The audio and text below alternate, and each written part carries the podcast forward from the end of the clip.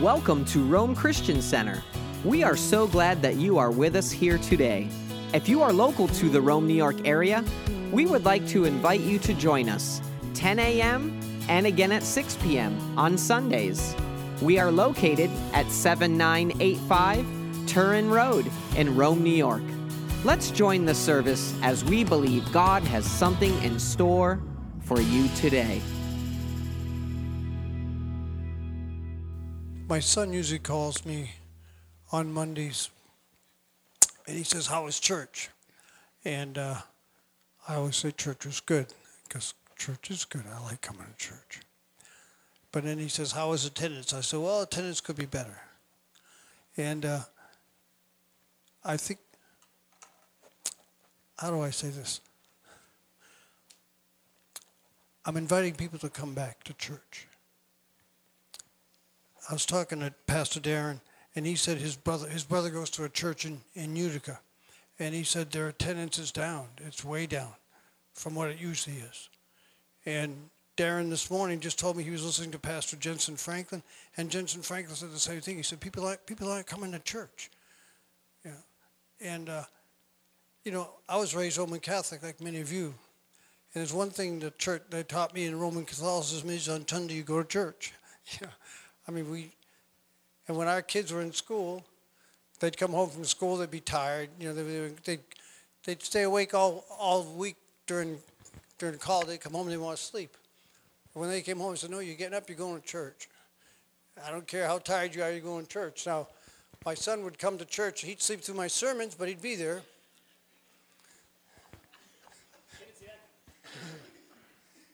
But he had this habit of, of you'd think he's you'd think he was sleeping, but he wouldn't. He'd be awake.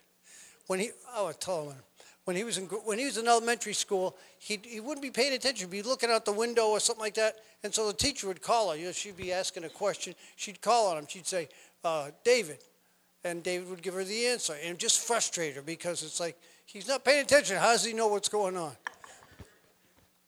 But anyway, I think it it, it might be something that's kind of just permeating the church right now, and I. I'd, we need to we need to come back to to, so I'm inviting everyone. And uh, unfortunately, you're the ones that are here. You're the, you're the faithful ones that usually come all the time anyway. But for others, just come back. Come back to church. You know, I understand you can watch it at home. But what happens is you watch it at home and then you skip a week and then you skip another week.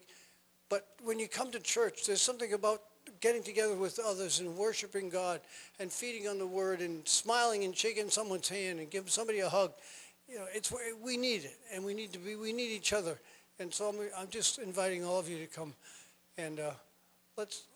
I understand you can't make it every week, but as often as you can, come. Uh, you'll, it'll be a blessing in your life. I believe it. In Jesus' name. Hallelujah. So, Amen. Praise the Lord. Well, glory to God. I want to share with you this morning for a little while on the topic of forgiveness. We touched on this on Wednesday, but I felt like uh, I need to hit it again because I there was some things I, I meant to say and I didn't, and uh, it's, it's, it's such an important topic for, uh, that we need to we need to really get a hold of this and uh, and walk in it. And forgiveness to me uh, has two, has two aspects. One is my relationship with God, and one is my relationship with others on the earth. And, you know, thank God that, we, that the God that we serve is a loving, uh, gracious, and compassionate God. The Bible says God is gracious and compassionate. He's slow to anger and abounding in loving kindness. It's one of the greatest and most beneficial qualities of God is that he's a forgiving God. He's a loving God. He's a gracious and merciful God.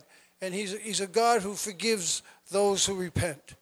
And, and his forgiveness is available to the entire human race. In Ephesians chapter 2, it says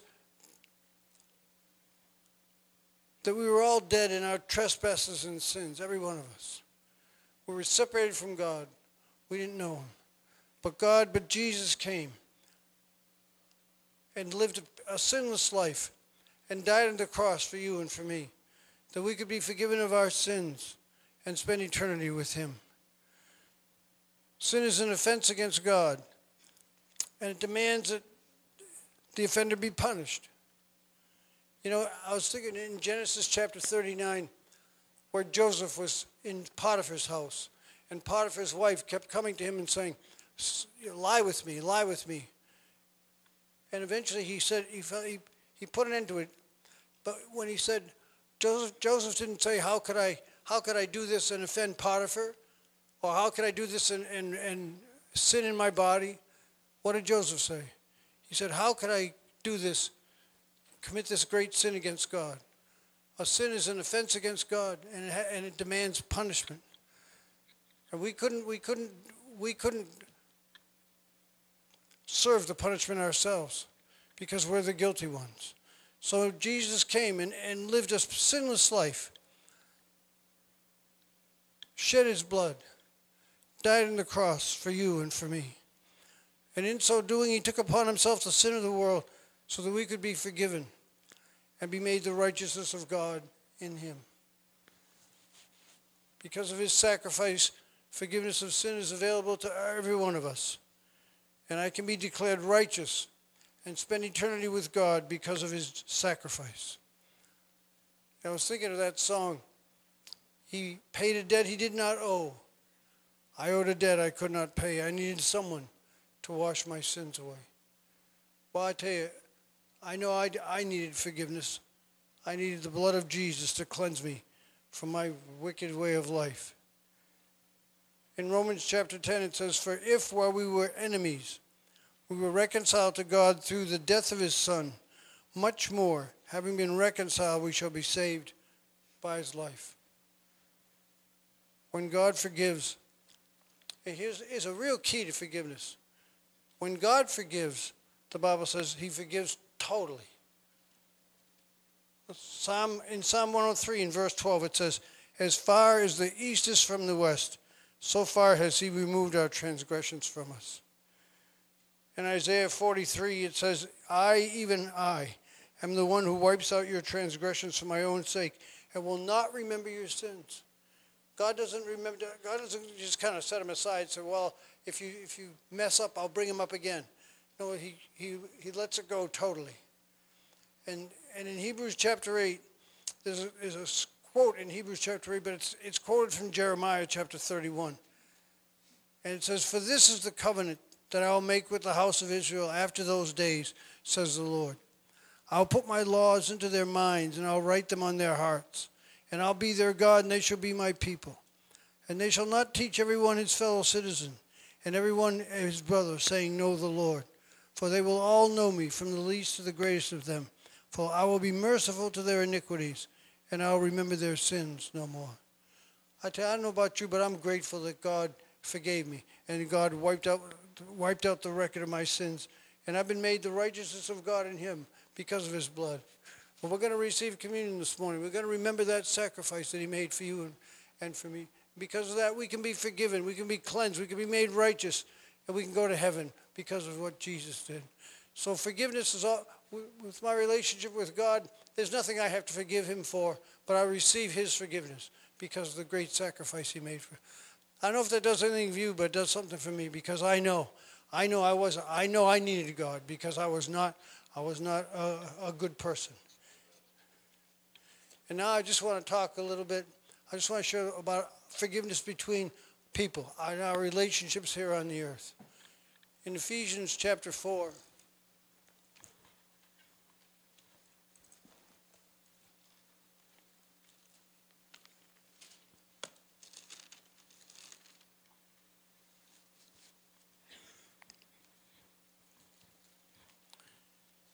In Ephesians 4 and verse 25, it says, Therefore, laying aside falsehood, speak truth with one another, each one of you with his neighbor for we are members of one another.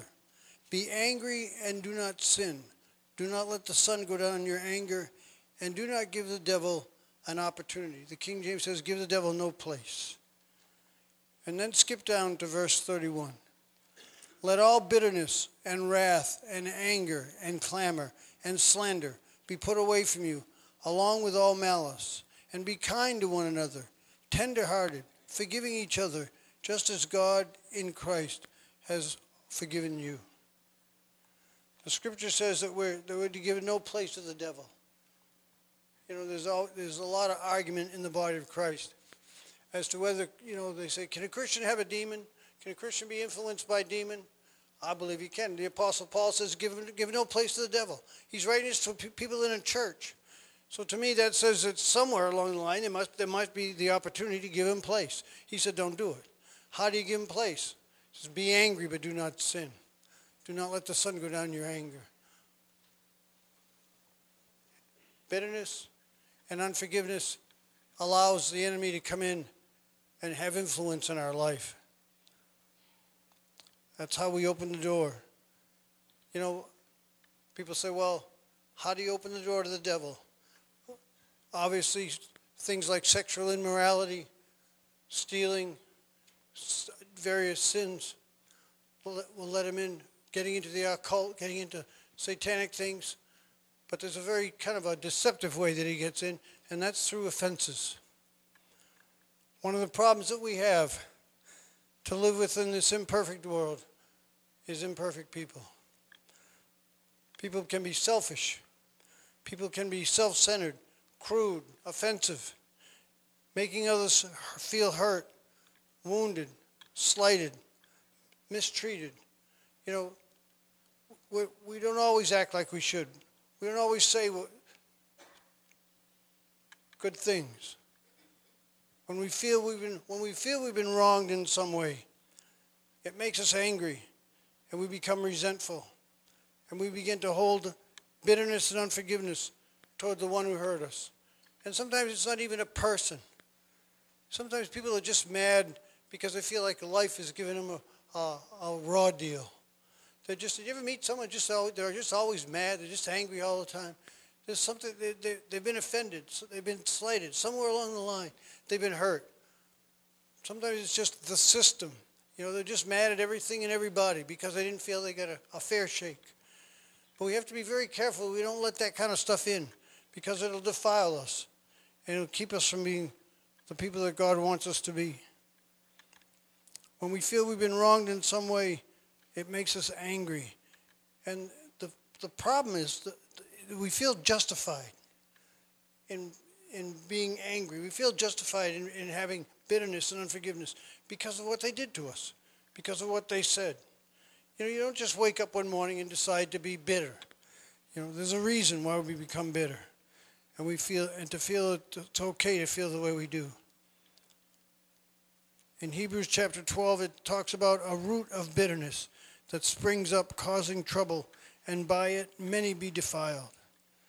When we allow anger and bitterness and resentment or hatred to come in, unfortunately we just took the bait.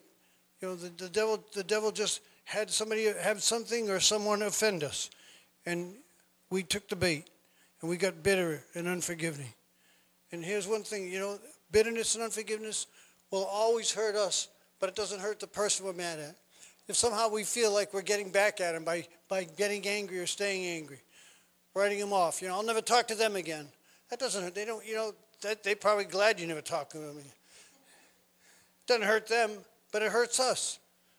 It puts us, it, it allows the enemy to come in and to, and to cause us to be stressed out and angry and upset and bitter. And you know, someone someone said getting angry and staying angry and bitter at someone is like is like taking poison and expecting them to die. It doesn't affect them; it affects us, and it causes and it hurts us spiritually, and it can keep us keep us from God. That's why, to me, it's it's scary. You have to really watch out for it. And when we stay mad and bitter at someone, we're allowing whatever that hurt is, whatever the offense, whatever they did, whatever they said, that thing is, st- is still controlling us because we're, we're still hooked. As long as we're, we're in unforgiveness, we're still kind of hooked to it. You know, we, we play that video over and over again in our mind. We rehearse what they said. We tell everybody else we know, oh, you don't know how they hurt. You don't know what they said. You don't know what they did. We spread it around. We get, we, you know, That's what the Bible says when it says a root of bitterness springing up and many be defiled. You know, we kind of, blah, we just vomit that stuff out on everybody else around us because we're, we're justifying how we feel. We want to know how hurt, we want people to know how hurt we are, how we've been wounded, how we've been betrayed, how they stole from us, how whatever they did to us. I'm not saying we should never feel angry or hurt or offended. It's natural to feel that way. But we can't let it take root. We have to let it go in Jesus' name. What did the Apostle Paul say in this letter that we just read? Let all bitterness and wrath and anger and clamor and slander be put away from you, along with all malice, and be kind to one another, tender-hearted, forgiving each other, just as God in Christ also has forgiven you. It says in that first scripture we read, Be angry, but do not sin. You can't let it lead to sin. You can't let the sun go down in your anger because it'll fester and take root. When I hold on to bitterness, I'm holding on to the past. And I can't re- and I can't move into my future. My progress is our progress in the Christian walk is hindered because of it. So we, we tell people, we always say, you've, you've got to forgive. People, people say, but I can't. You don't, know, you don't know what they did to me. You don't know what they said. You don't know how they hurt me. I can't forgive. Yeah, you can. You just don't want to. Because we have to understand forgiveness is a decision, it's not a feeling. You may not feel you can, but you do it. You just say, I forgive him in Jesus' name. And you may not feel like it, but you keep saying that by faith. I forgive him in Jesus' name. I release him. I let him go. I break that hold on my life. I let it go in Jesus' name. And eventually you keep doing that, and eventually you keep forgiving, and the feelings will come. The feelings will follow. And you and you'll you'll sense that you're free from that. You'll, you'll sense that you're free from whatever that is that's binding you and tying you. God wants us to be lovers of him and not haters in Jesus' name. And here's what to me what's very important. We receive forgiveness according to the forgiveness that we give. But if we don't forgive others, the Bible says God won't forgive us. And that's scary. In Matthew chapter 6 is what we call the Lord's Prayer. And you know what Jesus said at the end of the Lord's Prayer? In verse in, in Matthew chapter 6, in verse one of the things that we pray in the Lord's Prayer, it says, And forgive us our trespasses or our debts, as we also have forgiven our debtors. What we're praying there is we're saying, Forgive us our trespasses as. And as means in the same way. So forgive me in the same way that I'm willing to forgive others. And I'm basically saying indirectly, if I don't forgive others, then don't forgive me. And Jesus makes a point of it. After the prayer, he says, And if, if, if you forgive others for their transgressions, your heavenly Father will also forgive you. But if you do not forgive others, then your Father in heaven will not forgive your transgressions. That's when we, when we harbor unforgiveness, we put ourselves in a place where God can't forgive us, won't forgive us, because we're supposed to forgive. We're supposed to receive forgiveness in the way that we, in the way that we forgive others. Another scripture in Mark, in Mark chapter 11.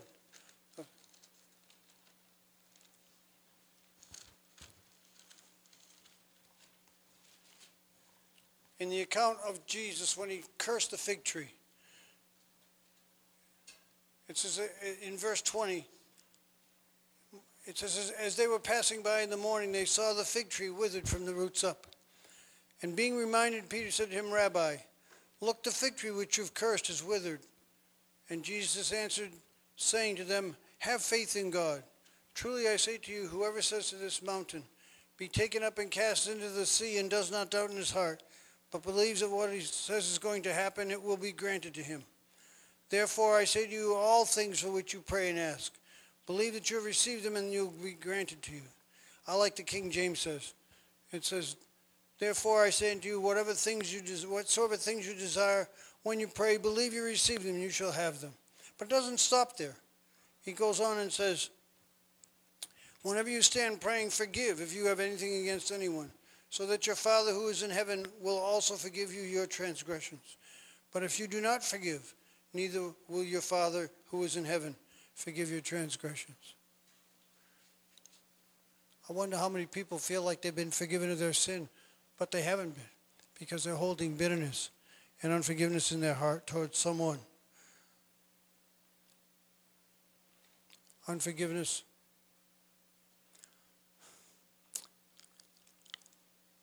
Unforgiveness can cost us our salvation.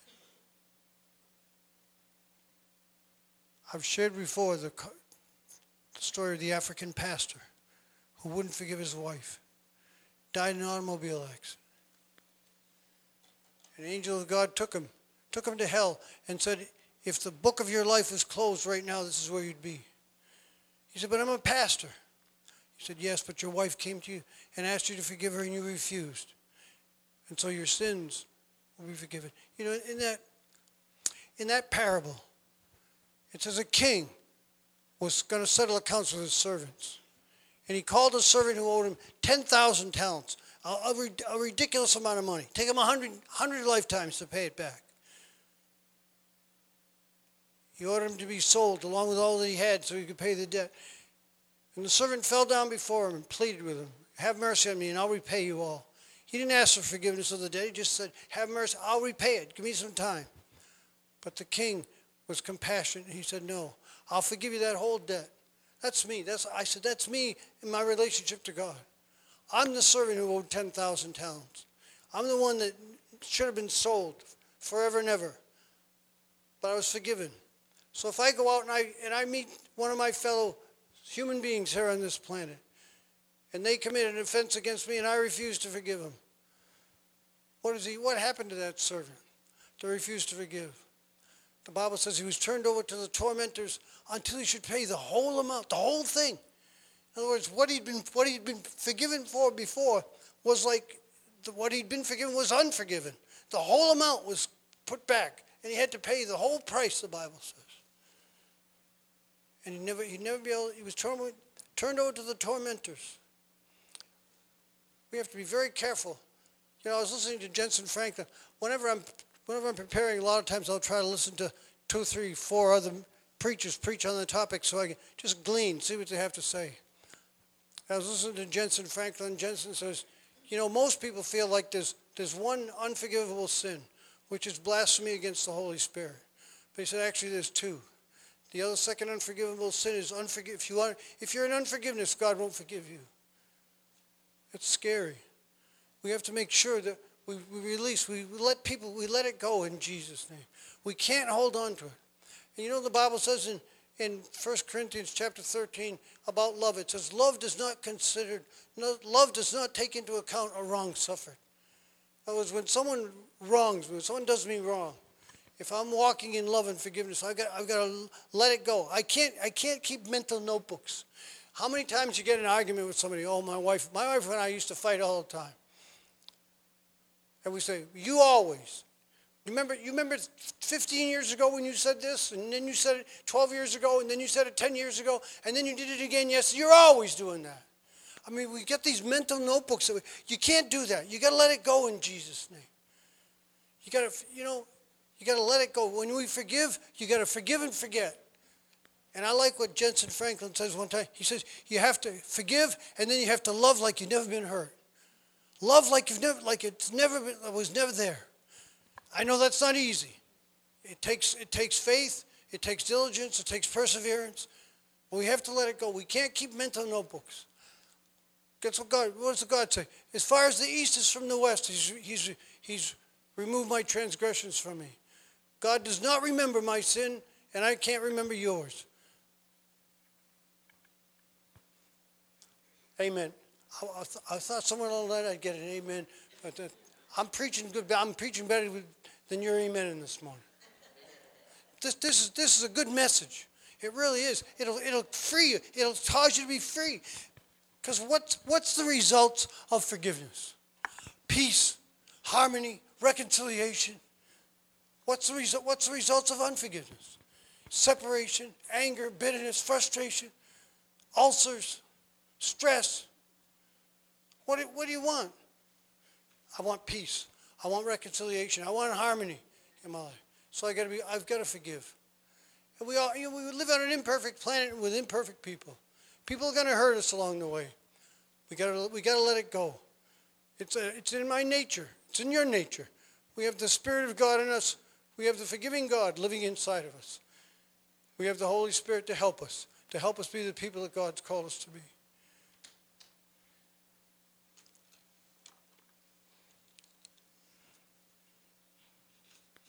So we have to resolve. We have to make up our mind. I'm going to live as a forgiving person. I may be angry, but I'm not going to let the sun go down. I'm, I'm not going to sin. I'm not going to let the sun go down on my anger. I'm not going to let it fester. I'm not going to let it grow inside of me. I'm going to loose. I'm going to let it go in Jesus' name. See, we feel like, but but if I let it go, it's like it's like I'm letting him off the hook. No, you're making way for God. Benjamin, stand over here. Face me. Mark, face him. See, if Benjamin offends Mark, and he never does, but just in case, this is just an example. But if Benjamin offends Mark, and Mark and Mark is looking to get revenge somehow, and I'm God, I can't get, he's in the way. But if he, the Bible says, make way. Don't take vengeance in your own. Make room for the way of so God, God can get in there and do what He wants to do in the situation if we get ourselves out of the way. So forgive, give it to God. He'll deal with that person. He really will, and He'll deal rightly. We, we won't always do it right because we're mad, but God will do what's right, and God will take care of it, and God will bless you, and our, and our lives, and we'll be free. We'll be free to go on with God. We'll be free to serve Him. We'll be free to receive His forgiveness. We'll be free to be the people He's called us to be. We're supposed to walk in love and forgiveness the same way God does towards me, towards us. And I believe that we can and we will in Jesus' name. Don't fall into the trap of bitterness and unforgiveness. Don't fall into the trap of keeping mental books and notebooks in your mind. Let it go. Let people go. Love them and let them put them in God's hands and see what happens. You'll be better off for it, and the whole situation will turn out right.